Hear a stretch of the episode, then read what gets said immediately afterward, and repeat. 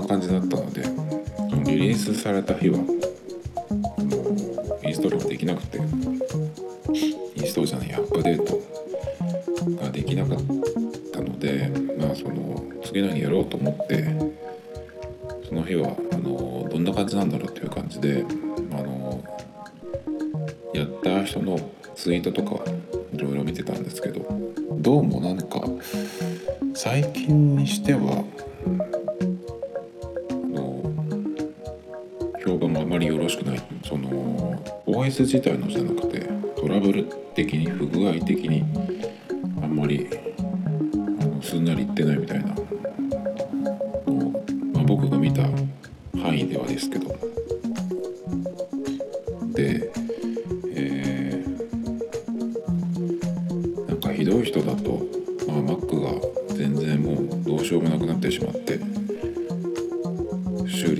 たっていう方もいてですね。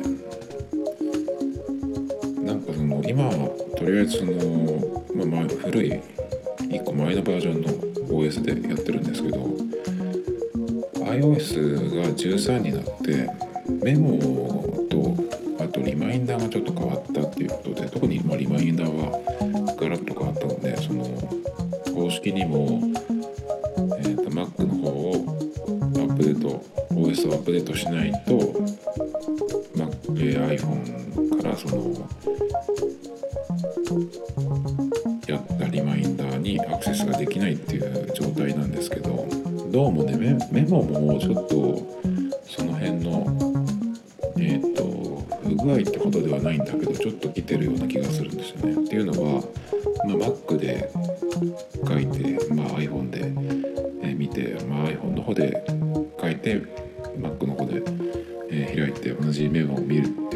しょっちゅうと毎日やってるんですけどどうもねこの1週間ぐらいかな。あの Mac じゃないや iPhone で書いたやつが Mac の方にえっ、と更新されてないとかねその逆もそうなんですけどどうもねちょっと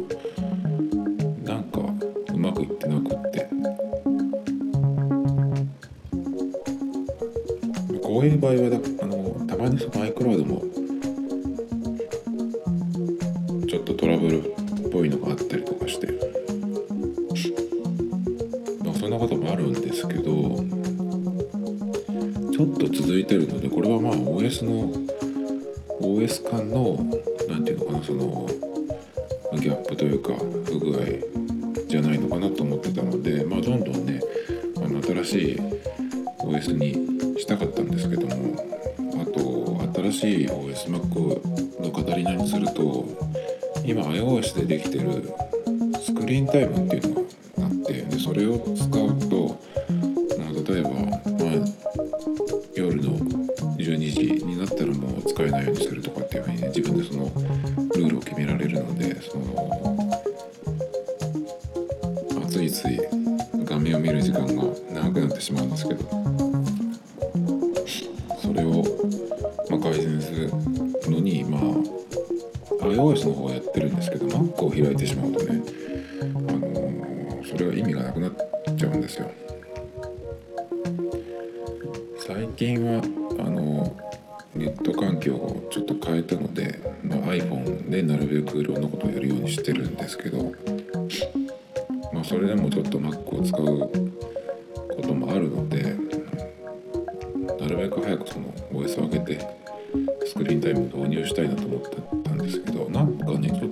今日見たあのニュースではスクリーンタイムの導入が来年になるかもしれないみたいな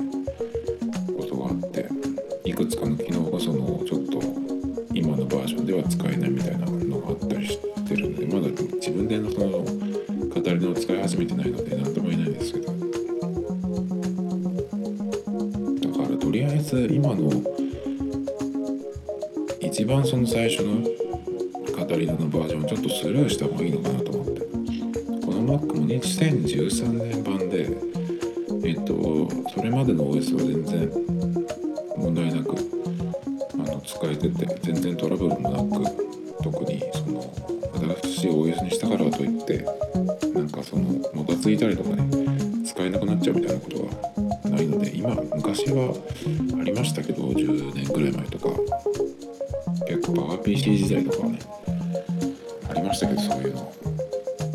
で OS 上げちゃって困っちゃって、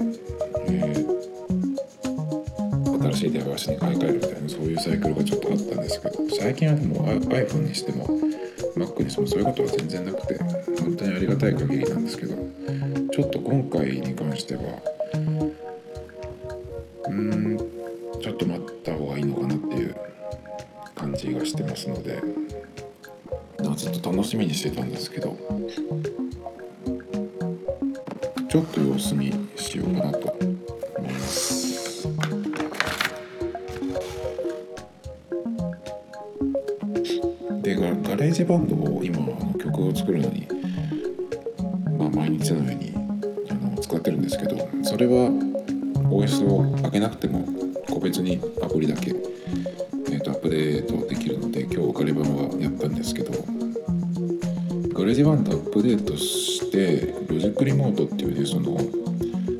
から、えー GarageBand を操作するっていうアプリがあるんですけど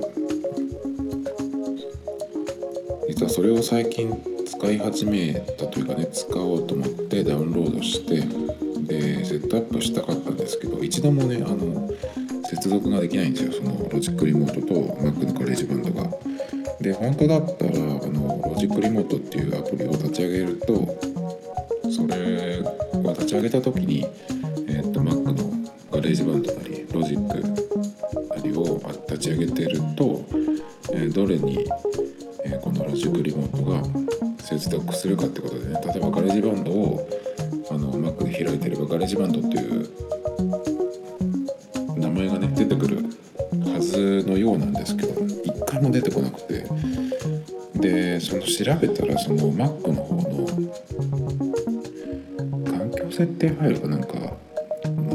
れを一回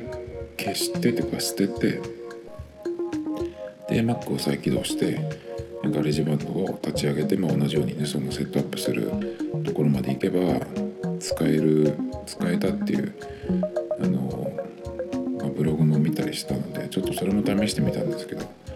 で Logic Remote 自体もえっと昨日だか今日あの新しいバージョンが来てたので GarageBand も Logic Remote も最新のバージョンにしてあるんですけどそれでもねなぜか一度も接続できなくて何が原因なのかちょっとさっぱりわからないんですけどね。Mac が古すぎるとかっていうのかなと思ったんですけど、まあ、それだったらねまずうん。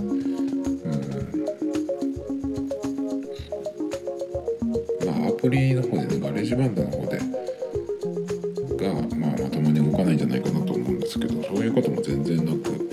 何が原因なのかさっぱりわからないんですけど、まあ、なのでね本当はだからこの Logic Remote があると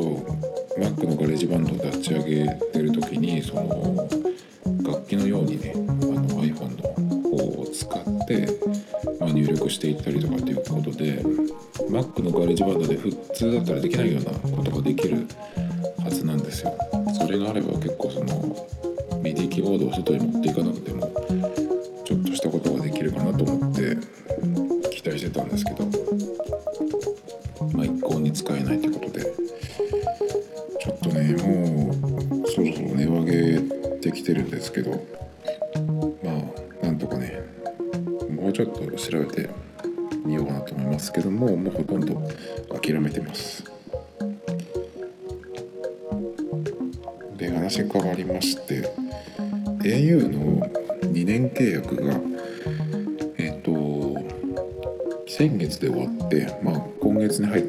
っていうことで更新されたっていうことになってるんですけど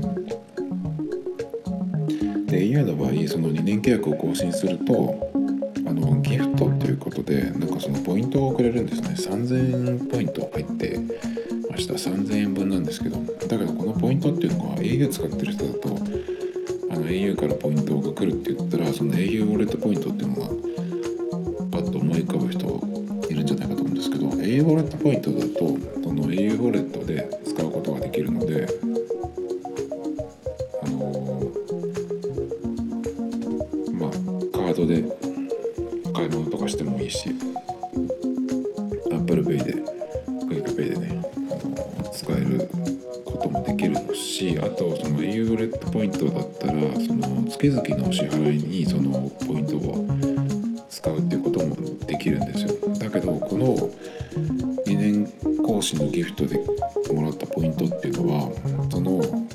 ギフト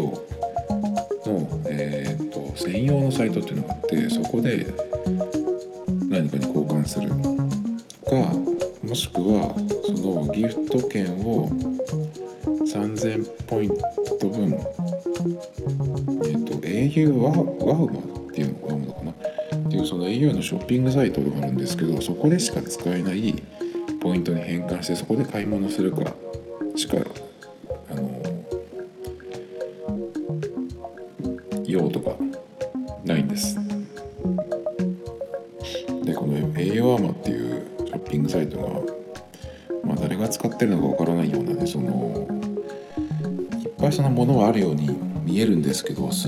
使いづらくて検索もなんかしづらいしでよくあるショッピングサイト、まあ、楽天とかはそういう大きいとこじゃなくてあるじゃないですかたまに。でその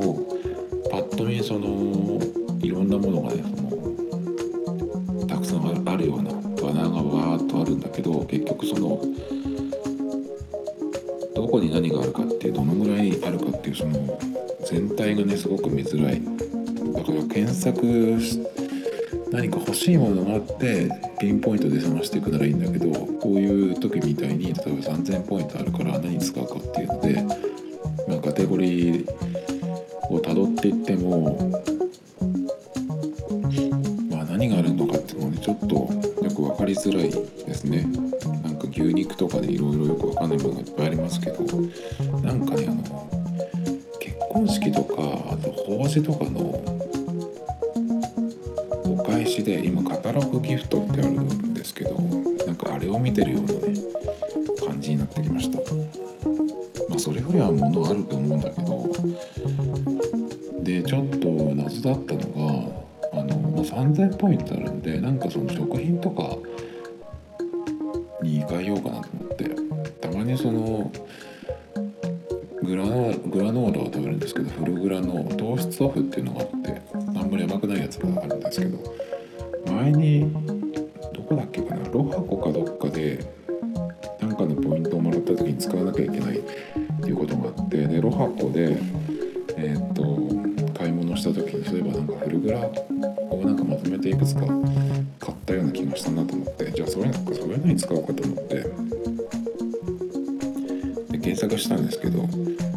スーパーで700円とかで売ってるようなものがなぜか2000円とかねそういうものすごい変な値段で売ってるんですよ。まとめての値段かなと思ったんですけどそうじゃなくて1袋なんですよ。600g とかって。ありえないんですけどどういう値付けなのかちょっと意味が分からなくてますますこのサイトがね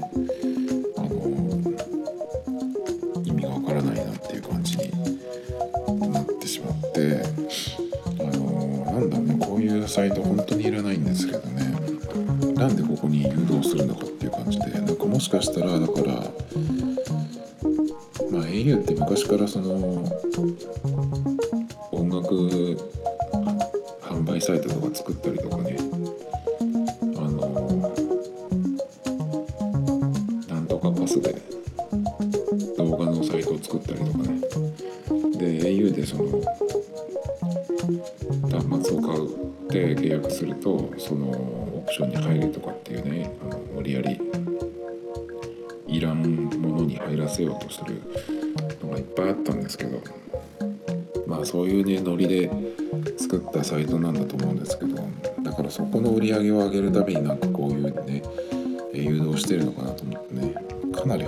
しいんですけどね。普通にウォレットポイントにしてほしいですね。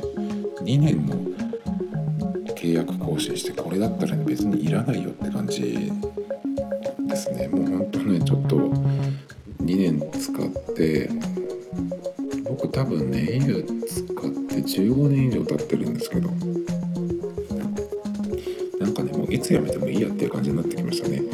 あのー、長期優待じゃないけどなんかそういうのはあるんですけどポイントが入ったりとかってでもそのポイントも今毎月何百ポイントも入ってくるんですよ。au ウォレットポイントっていうのがあって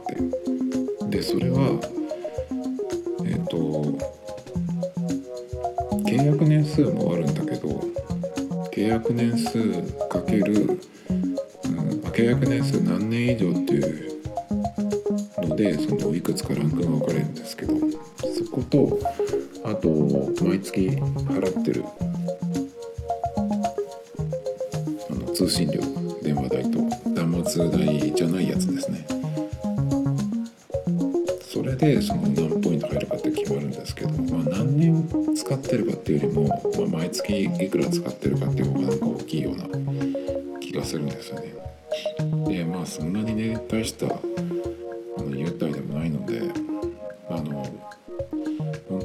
当にねキャリアって、まあ、どこに入っていつ辞めてもいいんだなっていう感じですね。ただアプローチをしてる使ってる身としてはその今僕は GPS モデルですけどあのセルラーモデルにできれば、まあ、急ぐものじゃないんですけど変えたいなっていうふうに常々あの思ってて。でそのセルラーモデルを使うに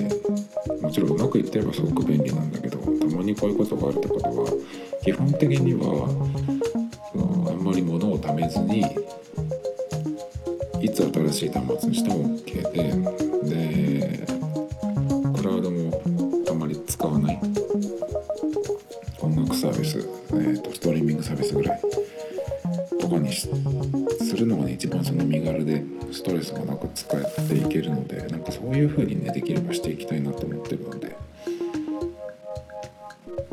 それにはアップルから離れられれば一番なんですけどそれか、まあ、Mac を今後使わないようにする、まあ、MacOS とその iOS でこのギャップが出るんだったらその iOS だけにして iPhone と iPad Pro っていうのがやっぱり理想的かなと思うんですけどね。ただその GarageBand でポッドキャストの編集をやってるので iPad でできればいいんですけどもちろんできるんだけどそのちょっとその違うんですよねやっぱり。iPad 版はまた GarageBand ちょっと変えてくれればいいんですけどね。ああいう iPhone でできることとあの Mac でできることちょっと違うのでそのリージョンの扱いだったりとかまあその辺はまあ今後ね Android も初めて使うことになるのでいろいろやってなるべくそのいろいろ触って並行して使いながら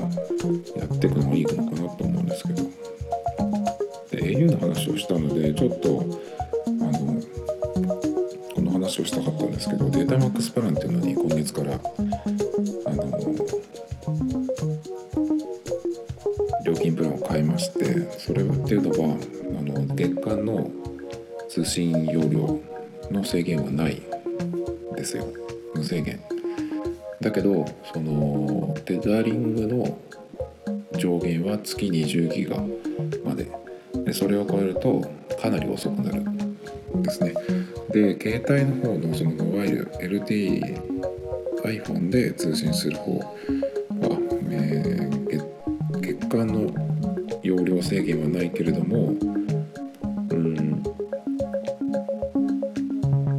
なんていうのかなその au がまだはっきりその数字とかを出してないんですけどあの短い期間にその大量の通信をした場合時間帯は制限をかけることもありますっていうふうに注意書きがあるんですね。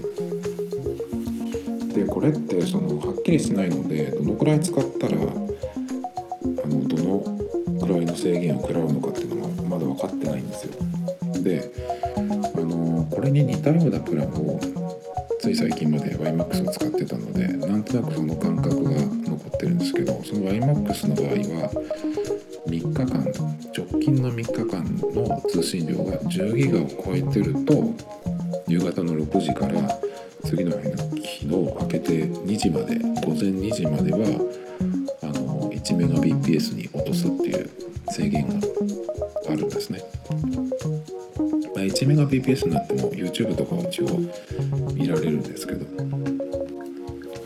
なのでまあ結構固定回線なしでやってたので引っかかったりしたんですけど結構ねでも普通に、ま YouTube とか Mac とかあと iPhone で見てる分には大丈夫なんですけど Netflix とかでガンガンその例えば AppleTV とかにつないでそれをあの iMAX で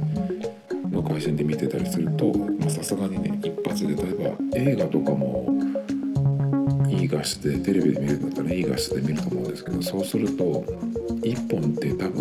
分4ギガとか飛ぶんですよねいっちゃうんですよ。だからあっという間にあの制限にかかるんですけど。そういうことをしなければ多分大丈夫だなと思うんですが一応ねそのこのこういうプランをやりますよっていうふうに au が発表した時にその au の社長さんがあのこれはっきりは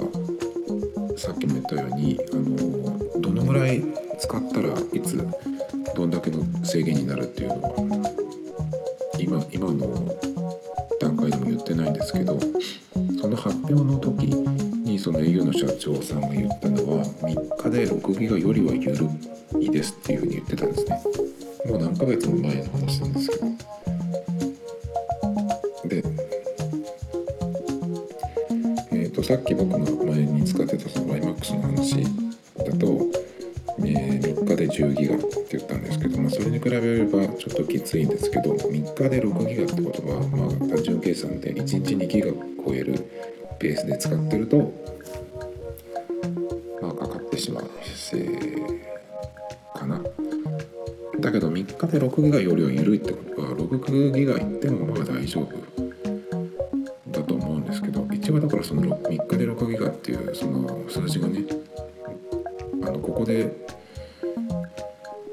ここでしかそういう体的な数字は出てきてないのでじゃあ一応 3, 3日で6ギガっていうつもりでいようと思ってで毎日その au のアプリなりその自分のその MyAU っていうサイトがあってそこで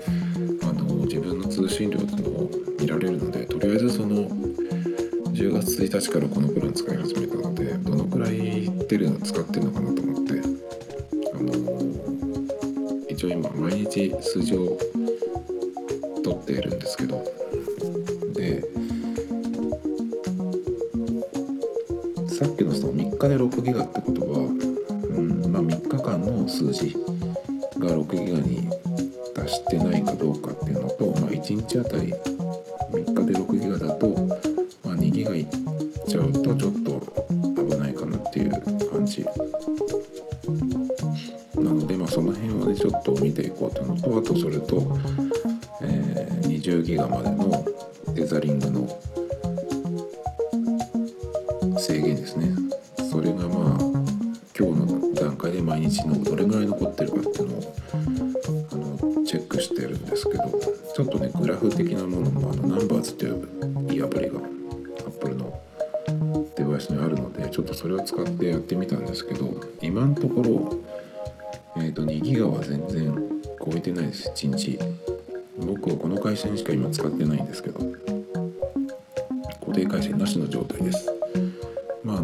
外でね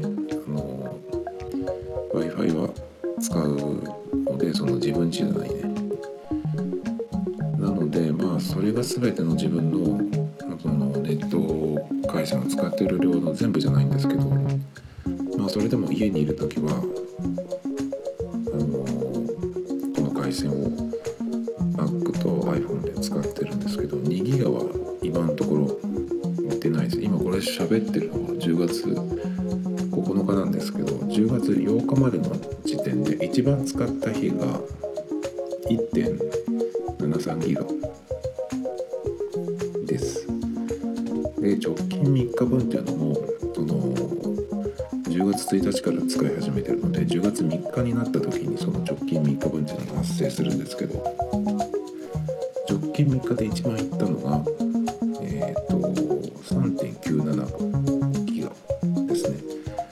で目安としてはその直近6、え3日間で6ギガよりは緩いよっていう au の社長さんの話だったので、ま、それに比べればねまあ半分の3ギガはいってるけど4ギガには到達してないのでまだまだ全然、まあ、3分の2くらいまあ6ギガとしてもですけどまあでも6ギガよりは緩いっていうことなんでまだもうちょっと余裕があるのかなっていう。でその家にいる時間が長い時っていうのは当然そのこの回線だけを使ってるので結構増えると思うんですけどでも休みの日が一番その今までで使った容量が多かったかっていうとそうでもないんですよ。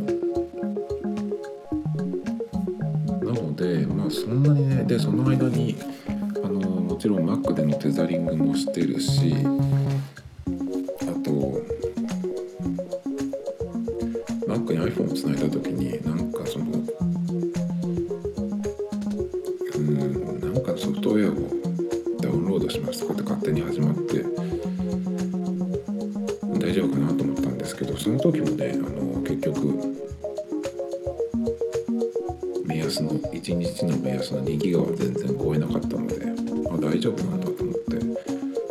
でなんかちょちょっとしたファイルを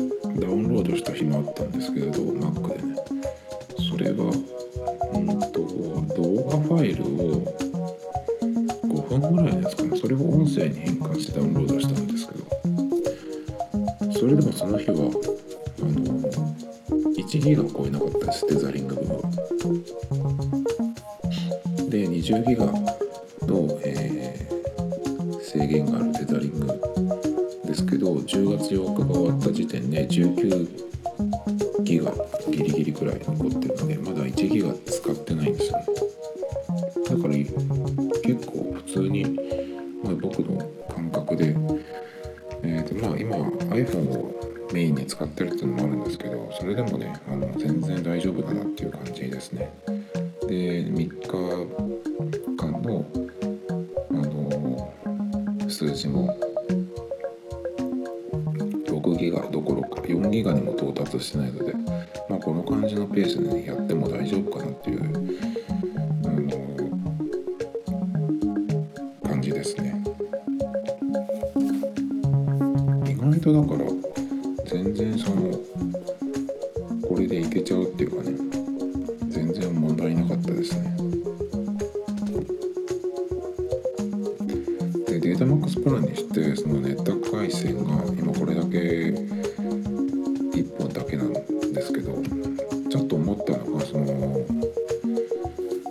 スマホに台持ちがやっぱすぐ必要かなとかちょっと思いましたっていうのはやっぱりそのテザリングがそのやるまではね、えーと、制限があるってことでなるべくその Mac で通信をどうしてもしなきゃいけないっていう時以外はモバイルで iPhone でやろうっていうことになったので、まあ、今までよりはちょっとだけバッテリーが早く減るので1日のうち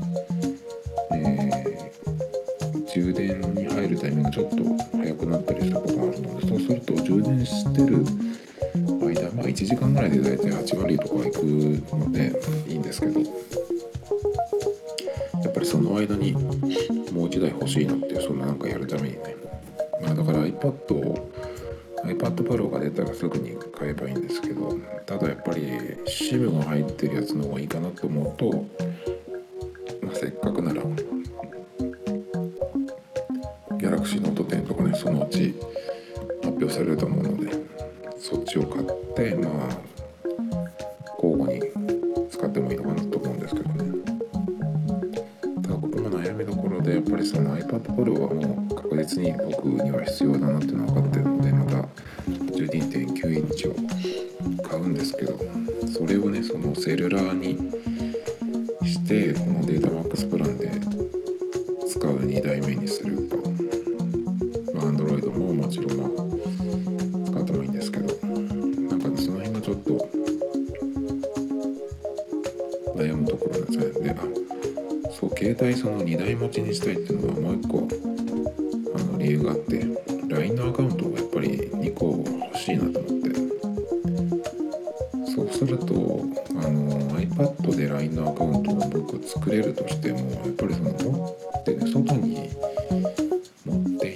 でだ使いにくいじゃないですか。やっぱりだからそうすると SIM を入れるのは iPad じゃなくてあの